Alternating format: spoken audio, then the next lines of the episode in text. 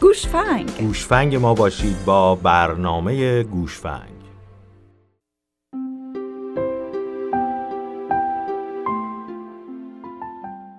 سلام، به یک گوشفنگ دیگه از رادیو آرینا خوش آمدید.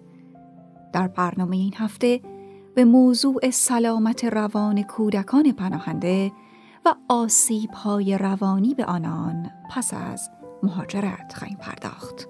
با ما همراه باشید. کودکان پناهنده قربانیان مظلومی هستند که خود شرایطی را که در آن قرار دارند انتخاب نکردند. آنها قربانیان سیاست، جرم، جنگ و اختلاف میان بزرگسالان هستند که برای آینده‌ای نامعلوم به کشوری دیگر پناه آوردند. به دلیل وجود مشکلات متعدد، شرایط و سلامت روان کودکان پناهنده بسیار شکننده و آسیب پذیر است و نیازمند توجه بیشتر از سوی جامعه و مسئولان هستند. نرخ مهاجرت در سراسر جهان افزایش یافته است. عللی از جمله اقتصادی، سیاسی، تحصیلی و تجربه یک زندگی متفاوت برای مهاجرت از سوی مهاجران ذکر می شود. اما در میان مهاجران قانونی کسانی هستند که به دلایل مختلف از طریق غیر قانونی اقدام به این کار می کنند. به غیر از موارد جنگ و مواردی که جان فرد در خطر است، خانواده ها باید این مورد را در نظر داشته باشند که با این کار سلامت روان کودکان پناهنده خود را در معرض خطر جدی قرار می دهند. در حالی که در بهترین حالت سلامت جسمی و وضعیت اقامت این دسته افراد مورد توجه قرار می گیرد، سلامت روان کودکان پناهنده اغلب نادیده گرفته می شود. زمانی که مشکل نادیده گرفته شود، به خودی خود بزرگتر می شود و می تواند تأثیر بدی در زندگی کودک بر جای گذارد. تخمین زده می شود که حدود 50% از کودکان پناهنده سوری دچار اختلال استرس پس از سانحه هستند که در اثر وقایع وحشتناکی آن مبتلا شدند که شاهد آن بودند. این در حالی است که تنها 5% از آنانی که در لبنان، اردن و ترکیه پناهنده شدند، حمایت‌های روانی دریافت کردند. کمبود خدمات سلامت روان هم در کشور مبدأ و هم مقصد باید به سرعت برطرف شود. دوران کودکی باید خالی از نگرانی و ترس باشد. مشکل اول فقدان آموزش. چرا نمیتوانم درس بخوانم؟ آموزش فارغ از پس‌زمینه کودک کلید موفقیت در آینده است. تخمین زده می شود که حدود 50% از کودکان پناهنده تنها آموزش ابتدایی دیدند که در سطح جهان این رقم حدود 90% است.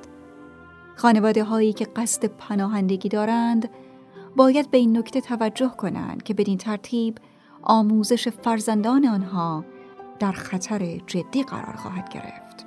آموزش بر دختران تأثیر بیشتری دارد.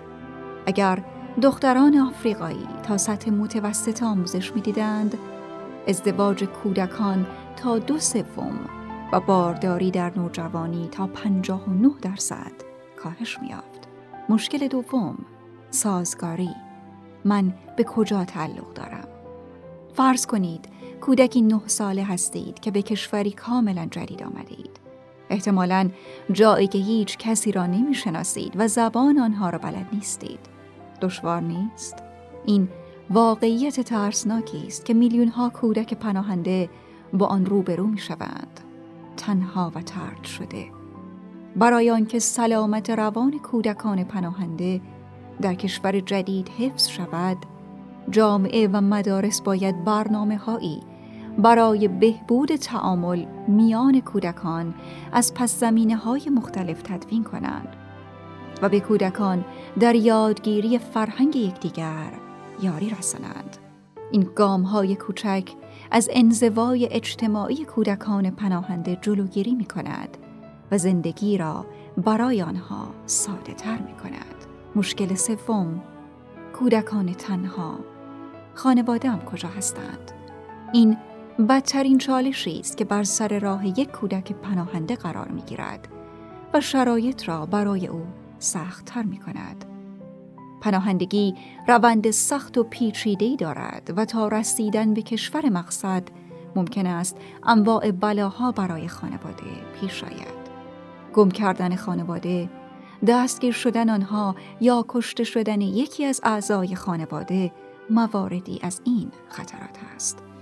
حدود 100,000 کودک زیر 18 سال برای یافتن یک زندگی بهتر یک سفر بدون همراه را به اروپا انجام دادند.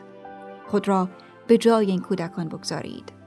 می توانید تصور کنید که هزاران کیلومتر را بدون والدین، ترسیده از محیط ناشناس سفر کنید. سلامت روان کودکان پناهنده در اثر خطراتی مانند آزار جنسی در طول مسیر یا حتی در زمان اقامت در کمپ تهدید می شود. در این میان دیپورت شدن خانواده یا جدا کردن اعضای خانواده مانند آنچه در برخی کشورها شاهد آن بوده ایم به کاهش عزت نفس و آسیب‌های روحی کودکان خواهد انجامید. اما واقعیت این است که شرایط زندگی همیشه به دلخواه ما پیش نمی رود. گاهی اوقات به نحوی است که چاره جز دوری و رنج غربت باقی نمی ماند. اگر در این شرایط قرار دارید، به اعضای خانواده توجه ویژه‌ای داشته باشید. هرچند به دلیل شرایط خاص، تأمین نیازهای جسمی خانواده در اولویت پناهندگان قرار دارد، اما سلامت روان خانواده خود را زیر نظر بگیرید.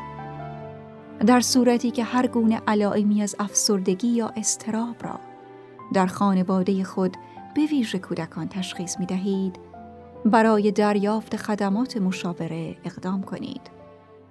بسیاری از کمپ‌های پناهندگی هرچند به صورت محدود و دوره‌ای این خدمات را ارائه می دهند. با در نظر گرفتن این موارد، خدمات مشاوره آنلاین می تواند گزینه بهتری برای شما باشد. بدین ترتیب، دسترسی سریع‌تر و بهتری به خدمات مشاوره‌ای و درمانی خواهید داشت. در پایان به یاد داشته باشید، سلامت روان کودکان پناهنده تحت تأثیر تروما، جدایی و نقل مکان اجباری، تغییرات همراه با مهاجرت قرار خواهد داشت. کودکان گروهی هستند که به منابع بیرونی برای مراقبت از خود نیاز بیشتری دارند. این در حالی است که آنها گروه مهاجران ساکتی هستند که اغلب به سادگی نادیده گرفته می شوند. بنابراین توجه به سلامت روان آنها، نیازهایشان و تغییرات روحی در آنان ضروری به نظر می رسد. با توجه به مشکلات شرح داده شده، خانواده‌ای که قصد پناهندگی دارد، باید یک بار دیگر و عمیق‌تر به این کار فکر کند. شروع این راه بدون در نظر گرفتن عواقب می‌تواند آینده کودک شما را در معرض خطر قرار دهد. از اینکه تا پایان گوشفنگ این هفته با ما از رادیو آرینا همراه بودید از شما سپاسگزاریم. به یاد داشته باشید از طریق آدرس کست باکس موجود در وبسایت رادیو آرینا میتونید به آرشیو برنامه‌های گوشفنگ دسترسی داشته باشید. تا هفته آینده و گوشفنگ دیگه، خدا نگهدار.